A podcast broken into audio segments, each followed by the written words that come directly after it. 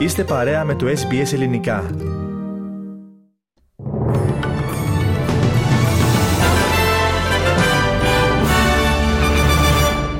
Οι ειδήσεις μας αναλυτικά στην επιμέλεια και εκφώνηση ο Αλέξανδρος Λογοθέτης. Τουλάχιστον 32 νεκροί και 85 τραυματίες είναι ο απολογισμός του σιδηροδρομικού δυστυχήματος που συνέβη χθες το βράδυ, ώρα Ελλάδος. Μεταξύ των τραυματιών είναι και παιδιά. Δύο αμαξοστοιχίε, μία εμπορική και μία επιβατική συγκρούστηκαν με σφοδρότητα λίγο πριν τα μεσάνυχτα στα Τέμπη, στο ύψος του Ευαγγελισμού. Λόγω της σφοδρότητας της σύγκρουσης, συντρίμια και από τις δύο αμαξοστοιχίε είχαν εκτοξευθεί σε μεγάλη απόσταση. Από τη σύγκρουση προκλήθηκε πυρκαγιά, η οποία κατασβέστηκε από τις πυροσβεστικές δυνάμεις. Σύμφωνα με την ενημέρωση της πυροσβεστικής, 194 επιβάτες μεταφέρθηκαν με 5 λεωφορεία στη Θεσσαλονίκη. Από αυτούς τους 194 επιβάτες, 26 διακομίστηκαν προληπτικά στο νοσοκομείο Αχέπα και άλλοι 32 στο νοσοκομείο Γεννηματάς. Με έκτο λεωφορείο, 20 άτομα μεταφέρθηκαν στη Λάρισα. Επιπλέον, 5 επιβάτες μεταφέρθηκαν στο νοσοκομείο της Κατερίνης, εκ των οποίων 3 είναι καλά στην υγεία τους και αποχώρησαν, ενώ δύο ελαφρά τραυματίες παρέμειναν για νοσηλεία. Για το τραγικό τραγικό δυστύχημα. Η εταιρεία Hellenic Train σε ανακοίνωσή της αναφέρει «Στον Ευαγγελισμό σημειώθηκε με τοπική σύγκρουση δύο αμαξοστοιχείων, μίας εμπορευματικής και της αμαξοστοιχείας IC 62 που είχε αναχωρήσει από Αθήνα προς Θεσσαλονίκη. Την ώρα της σύγκρουσης επέβαιναν περίπου 350 επιβάτες. Σύμφωνα με πληροφορίες όταν ξεκίνησε το ταξίδι της από την Αθήνα η αμαξοστοιχεία μετέφερε 430 ανθρώπους και στη Λάρισα αποβιβάστηκαν περίπου 80 ενώ οι υπόλοιποι συνέχισαν τη διαδρομή μέχρι τη σφοδρή σύγκρουση των τρένων. Σοκαρισμένοι επιβάτες περιέγραφαν στους δημοσιογράφους τα όσα έζησαν. Ένα μπαμ, Εντάξει, προσπαθήσαμε να έχουμε ψυχραιμία. Ε, σπάσανε κάποιοι. Οι άνθρωποι σπάγανε τζάμια και ουρλιάζανε ανθρώποι. Μέσα στο βαγόνι πανικός. Σε ένα από τα παράθυρα είχε μπει όλο προς τα μέσα μαζί με τον τοίχο, σαν να καταραίει από το βάρος ενός σιδέρου που ερχόταν από το δίπλα τρένο ή από ό,τι συγκρουστήκαμε. Ήταν, ήταν γεμάτο το τρένο καταρχήν. Είχε κόσμο. Ήταν γεμάτο δύο τρίτα, ας πούμε. Είδατε καθόλου το πώς συγκρούστηκαν. Δεν είδαμε τίποτα.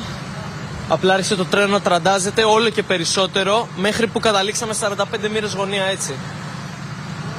Μπροστά, πήγα και είδα μπροστά, έφυγα με τα πόδια. Πήγα και είδα μπροστά, μπροστά το χειρότερο σημείο της σύγκρουσης. Το τρένο είχε λυγίσει ολόκληρο 90 μοίρες. Είχε πέσει στον κρεμό και ήταν το μισό στον αέρα να κρέμεται, να φλέγεται ολόκληρο. Είχε πέντε τραυματίες μόνο στο σημείο που ήμουν εγώ σε λάθος στη διαχείριση της κυκλοφορίας των αμαξοστοιχειών στον κόμβο της Λάρισας οφείλεται η τραγωδία στα Τέμπη σύμφωνα με τις πρώτες εκτιμήσεις και όπως αναφέρουν κυβερνητικές πηγές. Το αποτέλεσμα ήταν τα δύο τρένα εμπορικό και επιβατικό να συγκρουστούν με τοπικά με μεγάλη ταχύτητα καθώς κινούνταν στην ίδια γραμμή. Περισσότερα όμως για το θέμα στη συνέχεια. Κατώτερη των προσδοκιών ήταν η επίδοση ανάπτυξης της Αυστραλιανής οικονομίας στο τρίμηνο που έκλεισε το Δεκέμβριο του περασμένου έτους. Συγκεκριμένα το ακαθάριστο εγχώριο προϊόν, ΑΕΠ, αυξήθηκε κατά μόλις 0,5%. Οι προβλέψεις έκαναν λόγο για 0,8%. Συνολικά για το έτος το ποσοστό ανάπτυξης έκλεισε στο 2,7%. Ο Υπουργός Εθνικής Οικονομίας Jim Chalmers σημείωσε ότι η οικονομική κάμψη προς το τέλος του 2022 ήταν αναμενόμενη ενώ προειδοποίησε ότι το 2023 η κατάσταση θα είναι ακόμη δυσκολότερη.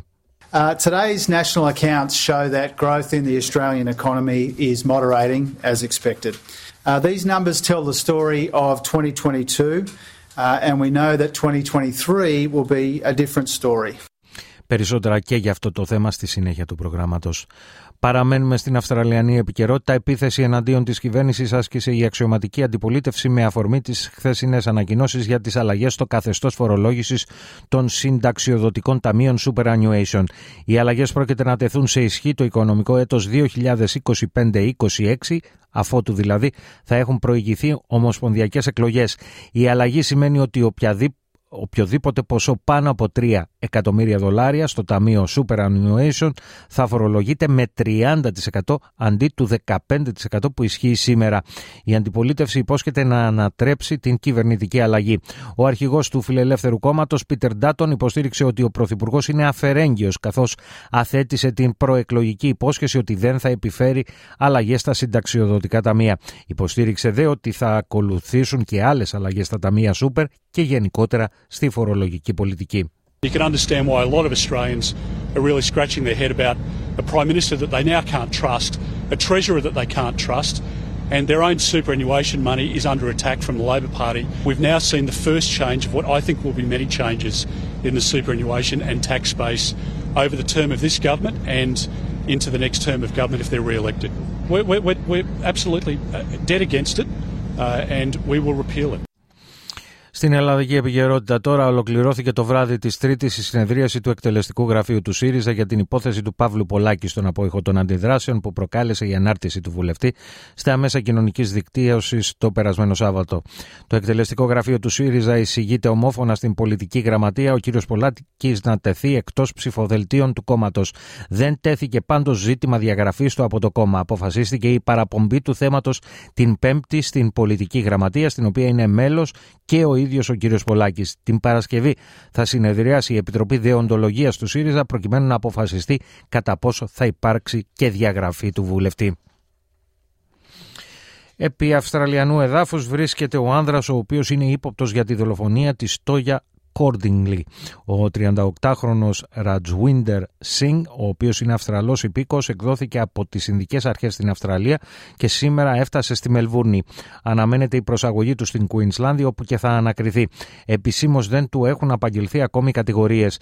Η ισορρός της 24χρονης γυναίκας βρέθηκε στην παραλία Wangeti Beach όπου είχε βγάλει βόλτα το σκύλο της. Λίγες ώρες μετά την ανακάλυψη ο κύριος Σινγκ πετούσε για την Ινδία με αποτέλεσμα να ξεσπάσει ένα ανθρωποκυνηγητό για τον εντοπισμό και τη σύλληψή του και τέσσερα χρόνια αργότερα να συλληφθεί στο Νέο Δελχή. Η κυβέρνηση της Κουίνσλάνδης προσέφερε αμοιβή ενός εκατομμυρίου δολαρίων για οποιαδήποτε πληροφορία οδηγούσε στη σύλληψή του. Η πολιτιακή πρωθυπουργός Αναστέιζο Πάλουσε εξέφρασε την ευχή ότι η έκδοσή του στην Αυστραλία θα προσφέρει στην οικογένεια μια αίσθηση ανακούφισης πως η αστυνομία έκανε ό,τι μπορούσε προκειμένου να τον φέρει ενώπιον της δικαιοσύνης. Um, can I say how um, thankful we are for the police investigation here? Like, it has been phenomenal um, to track this person down um, in India and to do the extradition here. And uh, hopefully, um, it will give um, Toya's family a sense of comfort to know that the police did everything within their means for justice. Στη διεθνή επικαιρότητα τώρα οι ρωσικές δυνάμεις συνεχίζουν την επίθεσή τους εναντίον της πόλης Μπαχμούτ στην Ανατολική Ουκρανία. Σύμφωνα με τις Ουκρανικές ένοπλες δυνάμεις, 20 χωριά και οικισμοί γύρω από την πόλη δέχονταν συνεχές σφυροκόπημα από τις ρωσικές δυνάμεις. Τα ρωσικά στρατεύματα συμπεριλαμβανομένων των μισθοφόρων μαχητών της ομάδας Βάγνερ προσπαθούν να κόψουν τις γραμμές ανεφοδιασμού των Ουκρανών προς την πόλη και να τους αναγκάσουν να παραδοθούν ή να αποσυρθούν. Αυτό θα έδινε στη Ρωσία το πρώτο της σημαντικό επίτευγμα του τελευταίους έξι μήνες και θα άνοιγε το δρόμο για την κατάληψη των τελευταίων αστικών κέντρων στην περιοχή του Ντονέτσκ. Ο πρόεδρος της Ουκρανίας Βολοντίμιρ Ζελένσκι δήλωσε ότι οι μάχες γύρω από την πόλη είναι οι πλέον αιματηρές από την αρχή του πολέμου. I held another meeting of the Supreme Commander in Chief's headquarters today. We are dealing with the situation on each of the front lines in detail. The most difficult, as before, is Bakhmut and the battles that are important for the defense of the city.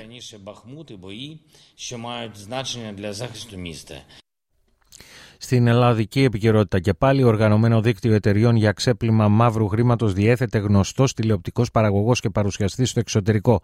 Σύμφωνα με δημοσίευμα του Sky, το οποίο επικαλείται το πόρισμα της αρχής για το ξέπλυμα μαύρου χρήματος. Από τις έρευνες εντοπίστηκαν εταιρείες στις Ηνωμένες Πολιτείες, στην Τουρκία και την Βουλγαρία, από τις οποίες βρέθηκαν χρηματικές ροές προς την εταιρεία παραγωγής τηλεοπτικών προγραμμάτων που διέθετε στην Ελλάδα ο τηλεοπτικός παραγωγός. Συνολικά οι εταιρείες αυτές που καταγράφονται είναι περίπου Δεκέμβρη της 2015 και δεν εμφάνιζαν εταιρική δραστηριότητα.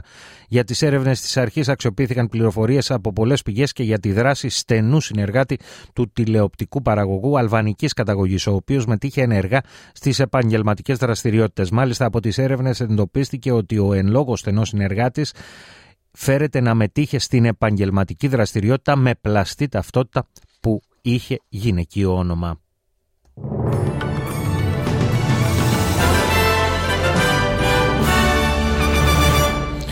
Μία ματιά στις συναλλαγματικές ισοτιμίες. Ένα δολάριο Αυστραλία ισοδυναμεί με 63,52 λεπτά του ευρώ και 67,33 σέντ Ηνωμένων Πολιτειών.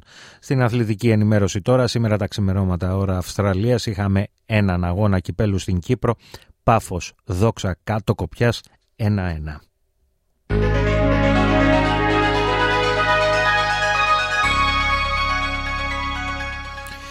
Και να ολοκληρώσουμε με την πρόγνωση του αυριανού καιρού. Πέρθ, πολύ ζέστη με λίγη συννεφιά, 24 έως 37 βαθμοί. Αδελαίδα, συννεφιά 13 έως 24.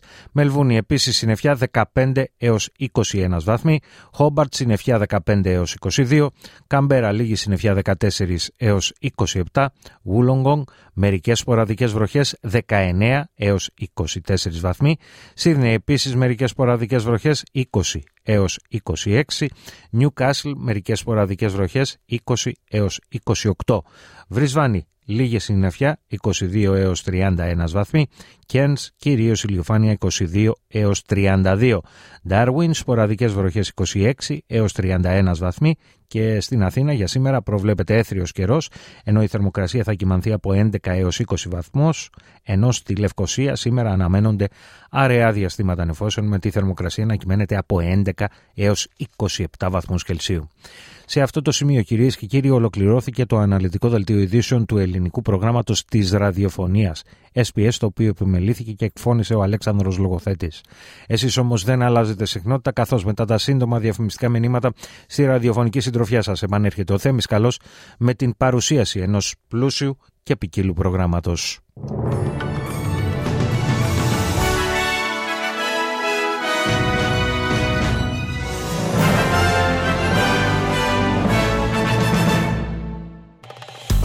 Κάντε like, μοιραστείτε, σχολιάστε, ακολουθήστε μας στο Facebook, στο SBS Greek.